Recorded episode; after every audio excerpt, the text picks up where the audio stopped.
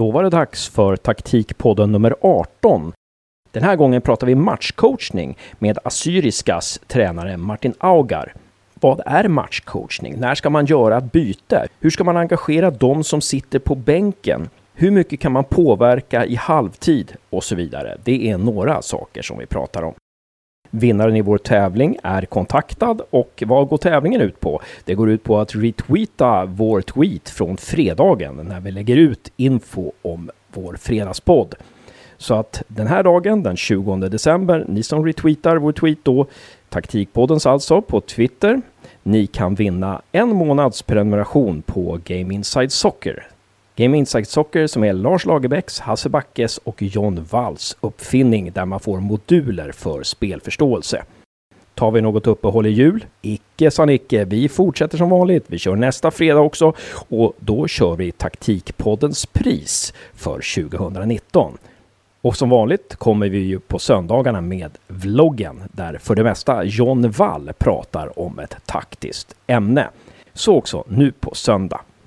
Det var väl allt. Nu kör vi! Matchcoachning med Martin Augar.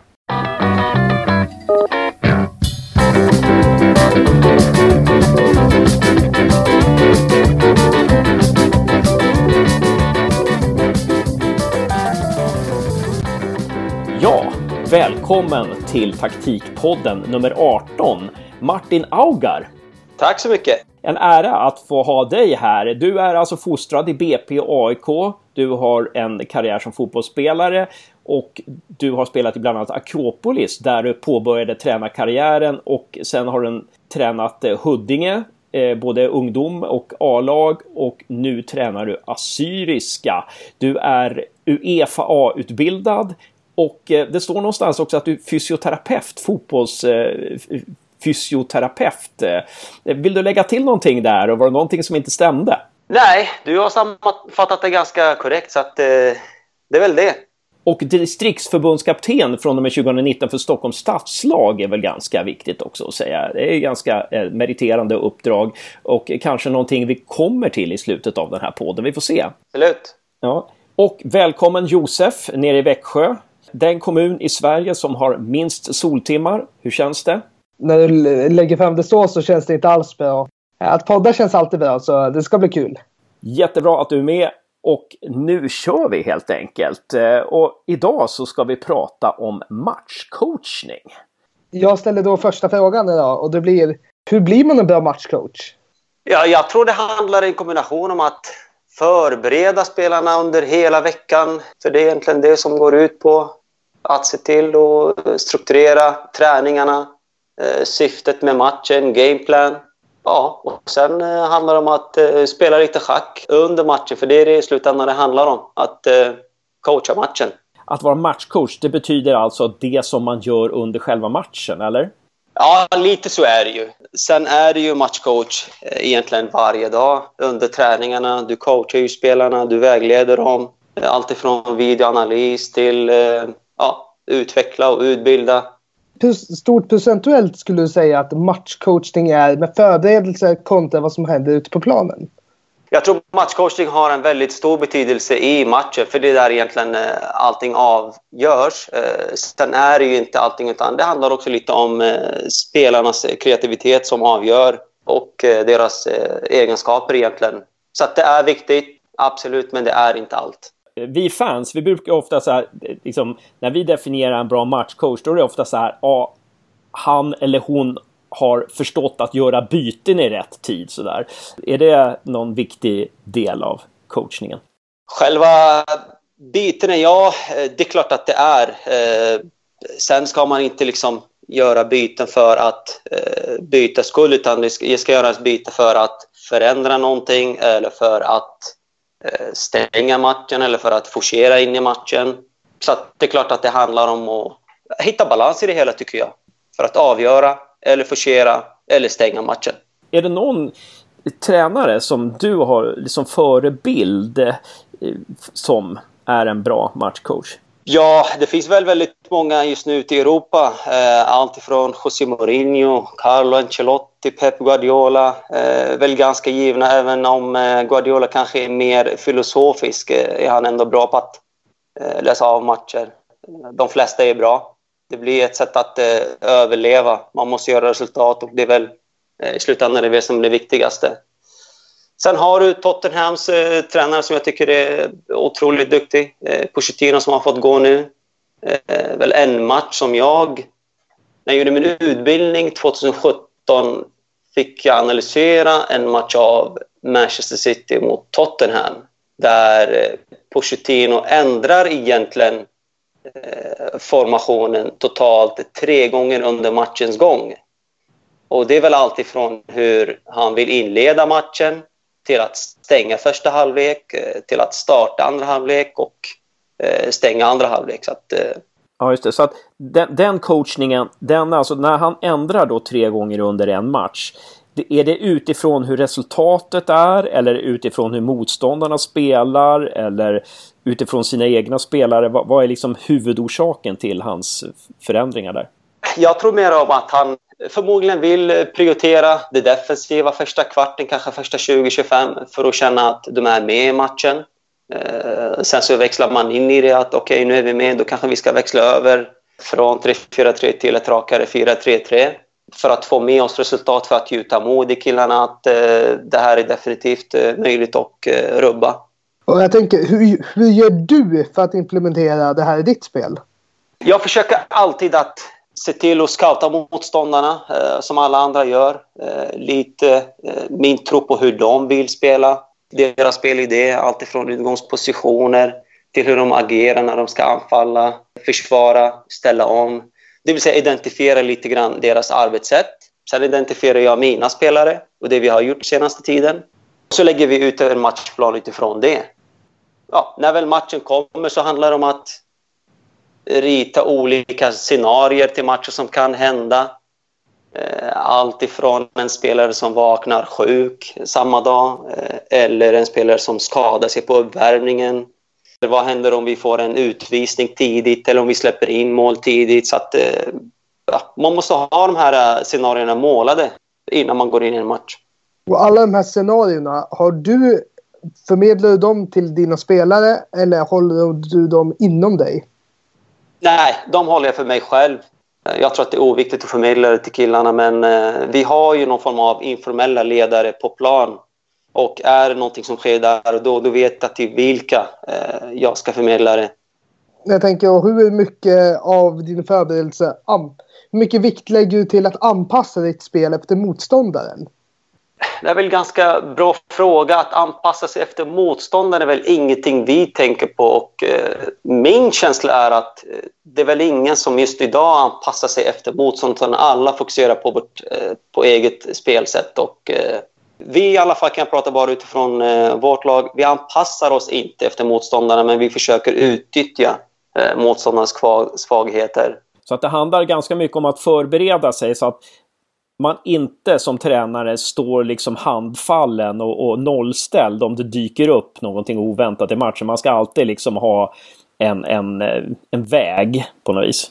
Absolut, och det är kanske en av de viktigaste egenskaperna. Det är just att du skapar dig dina egna scenarier i huvudet på vad som kan komma under matchen. Eh, och vara förberedd eh, ifall det skulle hända. Alltifrån även om gameplan A inte, ja, inte går hem. Vad gör vi då? Hur förändrar vi?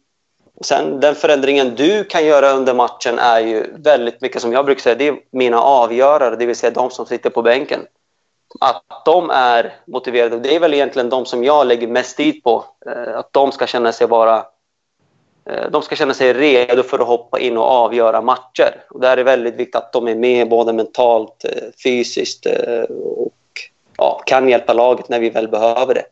Jag tänker, hur blir det i kombination av att spela schack ute på planen eh, då du samtidigt ska hålla dina avbytare eh, motiverade?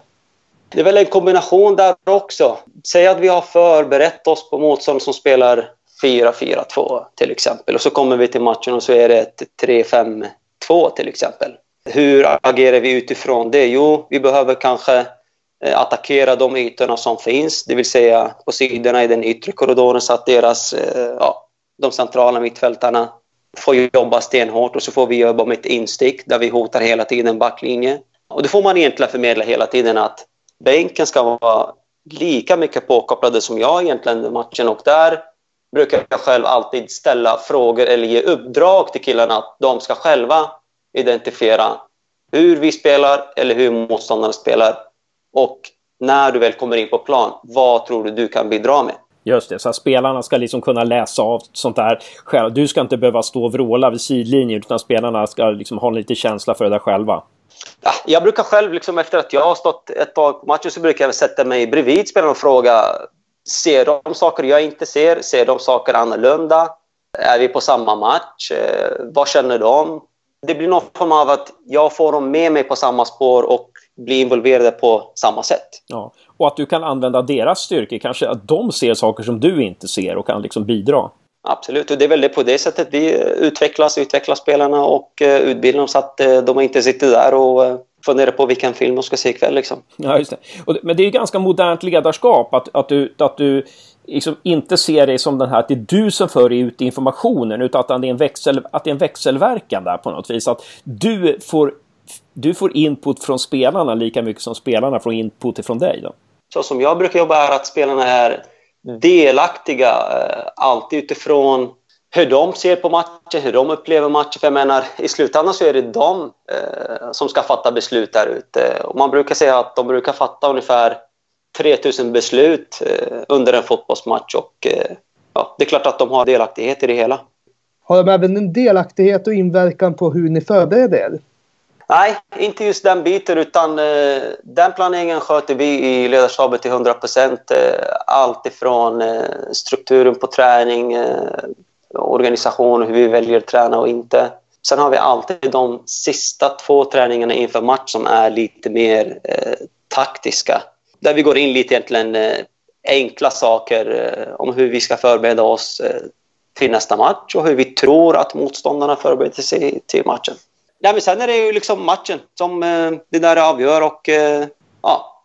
Det finns någon forskning på att man inte ska förbereda spelarna på morgondagens match dagen före match utan att man ska göra de sista förberedelserna två dagar före match för då hinner spelarna liksom bearbeta informationen bättre. Har du hört det? Ja, eh, det är väl ett portugisiskt tänk tror jag. Jag har väl fått höra att Marcelo Bielsa kör någon form av fysträning dagen innan. Men det tror jag i grund och botten är ett portugisiskt tänk att man inte att man inte ska prata om matchen dagen efter matchen och att man inte ska förmedla eh, de taktiska direktiven dagen innan matchen. Sen tror jag det är väldigt mycket utifrån eh, hur du vill jobba, hur du har jobbat och hur du lägger upp det till ditt lag. Och är det det rätta och det har gett resultat så fortsätt med det alla förbereder väl sina spelare på olika sätt kan jag tänka mig också. Försök inte försvåra det eh, när du kan förenkla det. Och jag tror att med lätta och enkla medel där spelarna förstår som är här och nu på nivån tror jag att förenklar eh, deras utveckling och eh, även att de kan få ut deras fulla potential under matchen.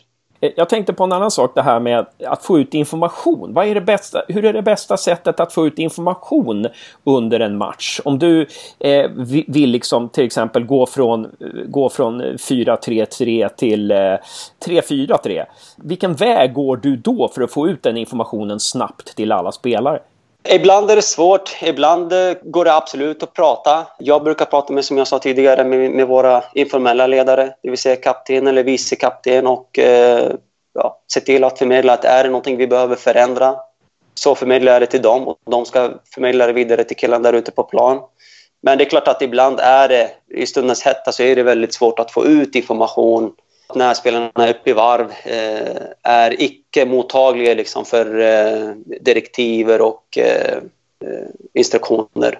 Och, och hur, hur, gör du då? Om du måste få ut en information och det är svårt och du märker att det är liksom svårt att kommunicera, vad, vad, vad kan det finnas för väg då?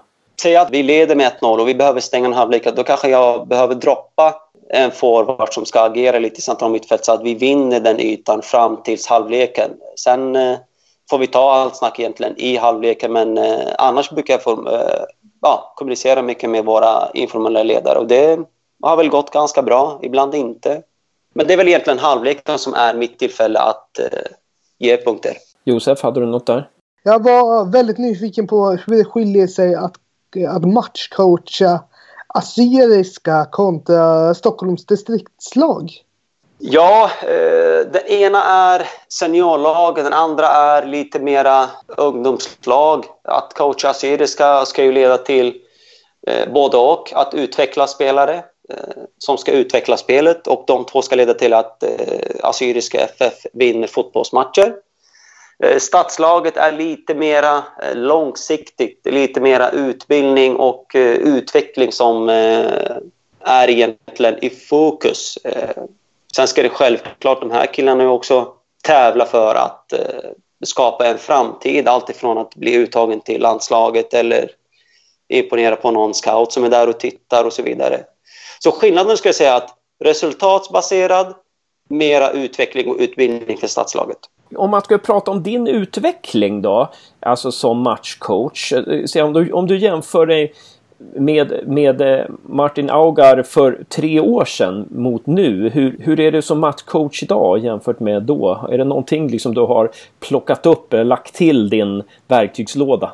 Förhoppningsvis är en, en Martin som är väldigt dedikerad under matchen, eh, läser av både motståndarna men även egna spelare. Att kunna identifiera spelare som kan avgöra matcher som ändå sitter på bänken och kan komma in och ge oss en energi och vända matchen åt oss. Så att eh, sen finns det mycket att förbättra, så är det ju alltid. Det här med att, att plocka in någon som kan vinna matchen, den känslan har förbättrats. Eh, jag tolkar det rätt där, att du har blivit bättre på det eller? Absolut, eller någon form av kanske vårt forceringsfas som kan eh, behövas här och nu för att vi ska vända på matchen. Men just att ta in killar som kan ge oss energi här och nu som vi tror kan hjälpa oss för att vinna matchen Det är väl eh, som eh, jag tror att jag har utvecklat. För, för det, det tänkte jag på in, redan innan vi pratade om det, det här med, liksom, med, med spelare som sitter på bänken då och, och Bestämmer du, kan du bestämma byten innan matchen. Att ja, står det så och så, så då byter jag in den här spelaren i den minuten. Eller går du mer på känsla när du är i själva matchen? Nej, men det är väl situationsanpassat, men framförallt är ju att, eh, ja, att skapa det scenariot att vad händer om vi ligger under, vilka kan vi byta in? Eller vad händer om vi leder matchen? Eh, vilka kan vi ta in då? Vad händer om vi gör mål i 85? Ja, så det är väl en balansgång i matchen som, och allt ska leda till att vi ska vinna matchen, så är det ju. Men om man tar ledningen i 85 eller 88 minuten med 1-0, kan det inte finnas en fara då att, att ja, nu tar vi in några defensiva spelare här som är bra på fasta eller lite långa spelare här som är bra på att nicka bort eh, eller eh, kan, eller kan man tänka tvärtom att nu ska vi gå ännu offensivare för att offensiv är bästa försvar eller hur?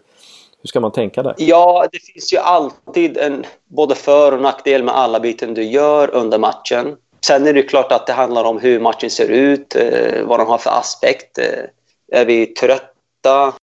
Det är klart att har du rest med bussen 4-5 timmar och tar ledningen i 85 så tror jag lite grann att man blir lite den här att okej, okay, nu ska vi se till bara stänga matchen för att gå härifrån med tre poäng. Hur stänger man en match bäst? Liksom? Är det Alltså när, när jag som amatör eh, coach, jag som soffcoach, vi tänker liksom att äh, men nu tar vi in lite spelare som jobbar hårt här. Nu, nu, plockar, vi ut, eh, nu plockar vi ut Alexander Isak och sätter in Gustav Svensson istället. så här. Eh, eller är det fel tänkt? Nej, men lite så är det att identifiera lite hur motståndarna, säger att motståndarna har passerat oss nu på vänsterkant. Eh, ja, men då behöver vi förstärka där. Eh, då kanske vi lägger ut en, två vänsterbackar som den ena har en en utgångsposition som har mer vänsterytter, men han jobbar lite mer försvarsspel, det vill säga att han kanske är starkare defensivt än offensivt bara för att få koll på den kanten eftersom motståndarna har passerat oss där flera gånger. Eller om du behöver förstärka centralt, och då kanske vi behöver spela med en mittback som är eh, duktig i det defensiva, i det centrala, eh, som vinner bollar i den eh, absolut mest farliga eh, områden. Då, då. Så det beror på matchsituationen, eh, hur det ser ut och var på plan du behöver förstärka. Ja, så det finns inte ett scenario utan det är lite beroende på hur motståndarlaget spelar och hur matcherna sett ut fram tills dess kan man säga. Absolut. Om jag var coach så tycker jag det skulle vara lite läskigt där att byta för man vet ju inte. Ja, ska jag ta ut en offensiv spelare nu? Men Ja, men han gör ju en del mål, eller hon gör ju en del mål här liksom ibland. Och, eh, tänk eh, ja, att man skulle tänka på ödet så här. Tänk om jag gör så, så blir det fel liksom. Förstår vad jag menar? Att man, man, är lite vidske man är lite vidskeplig där och tänk, så skulle jag vara, vad fara och liksom, eh, ja, han gjorde ju mål i den här matchen, motsvarande match för ett år sedan. Vad fan, då kan jag inte ta ut honom nu fast han är jättedålig nu. kan, man komma, kan man komma in i sådana där liksom, konstiga tankebanor? Ja, men så är det ju. Så som jag sa tidigare, det, det handlar om alla byten finns det både för och nackdel. Men eh, viktigast för mig är att jag tror på den spelaren som kommer hoppa in. Att han kommer ge oss det vi behöver här och nu under matchen. Och det viktigaste är att han som hoppar in känner det förtroendet. Så att det inte bara att han hoppar in eh, bara för att hoppa in det skulle. Utan eh, att han ska tillföra någonting som hjälper laget eh, till att vinna fotbollsmatcher. Sen kan det vara så att du eh, tappa balansen någonstans. Och det handlar bara om dina prioriteringar, var du prioriterar här och nu, de närmaste tiden. Så det är en balansgång. Ja, men om vi ska gå till Assyriska lite då. Eh, du har ju Nicke eh, Lette som assisterande i Assyriska och, och, kan man tänka sig att två tränare kan komplettera varandra eh, under en match? Att en tränare har hand om till exempel att titta på det andra lagets formation på något vis och, och du då kan koncentrera dig på någonting annat. Det vi har gjort under matchen det är att det skulle kunna vara att jag ger min assisterande roll att eh, identifiera motståndarnas speluppbyggnad till exempel medan jag fokuserar på det vi har tränat på under veckan. Får vi ut det på plan? Eh, har vi varit tydliga med spelarna? Eller identifiera motståndarnas eh, försvarsspel. Hur jobbar de? Ja, så att man fördelar jobbet så att alla är delaktiga även eh, på bänken och inte bara stå och titta på matchen. Och det är det jag försöker göra. Alla vi som står i det området ska vara involverade. Ja. Ska alla ha varsin uppgift då, eller? Under matcherna så har spelarna på bänken fått ett uppdrag. Eh, tre stycken fokuserar på eh, motståndarnas formation till exempel. Och de andra tre ska lyfta vad är det vi gör bra under matchen. Eh, sen har jag och mina assisterande identifierat både motståndare men även egna spelet och vad vi behöver förändra till halvlek som eh, är egentligen vår möjlighet att eh, kunna förändra någonting då. Men hur brukar matchcoachingen se ut om ni kommer in i halvtidsvila och ligger under? Ja, det scenariot har ju hänt faktiskt flera gånger under, eh, under året där jag tror att det är sex eller sju matcher som vi legat under och vänt och vunnit. Jag tror mycket handlar om framtidstro, är att skapa en framtidstro i gruppen där alla tror på det vi gör till 100 procent. För det är mycket psykologi i det läget. Eh, och det får inte vara för många budskap som ska ut där och då, utan jag försöker vara kort, konsist och tydlig med kanske eh, två, tre punkter som kan hjälpa en förändra, förändra matchbilden för oss. Och exempel på det kan vara ett byte eh, eller hur vi ska agera i vårt försvarsspel eller vilka ytor vi ska komma åt i vårt anfallsspel för att såra motståndarna bättre. Eh, och allt egentligen handlar om att gjuta in mod. Eh, framtidstro är egentligen eh, och kanske en av tränarnas viktigaste och största uppgifter. Det är ju jätteintressant alltså det med, med framtidstro. Det, det, är ju någonting som kan gräva, som kan gräva ner oss människor. Att vi ser negativt liksom på, på vårt liv är att vi inte har någon framtidstro, att vi inte ser hopp på något vis där. Men vad, vad, vad, vad finns det för knep att ta till då om spelarna är jättedeppiga och sådär. Eh, och, och, jag kan tänka mig att man kan inte spela framtidstro heller. Utan, eh, men, hur, hur, kan man ja, rent praktiskt då ingjuta mod och framtidstro i spelarna? Ja, men jag tror att sända lite signal beroende självklart på vad är det... Du ska inte utgå ifrån att... För någonting går ju snett i och med att ni ligger under efter första halvlek och det handlar om att ni ska vända det. Okej, okay, då behöver vi fokusera på vad är det som går fel. För jag ser att killarna jobbar stenhårt där ute, kämpar och sliter. Men vi jobbar inte rätt. Vilket gör att utgår du från rätt utgångsposition så leder det till bra resultat. Men utgår du från fel utgångsposition så spelar det ingen roll hur hårt du jobbar för i slutändan kommer det bara sluta fel. Men det är viktigt att lyfta fram det positiva också, att inte bara fastna vid negativa. Eh, sen kan det vara ibland också att nyttigt att bara gå in och väcka laget i halvtid. En match som jag bara kommer på här nu, det är bortamatch mot Linköping i år. Där vi ligger under med 3-0 i halvlek.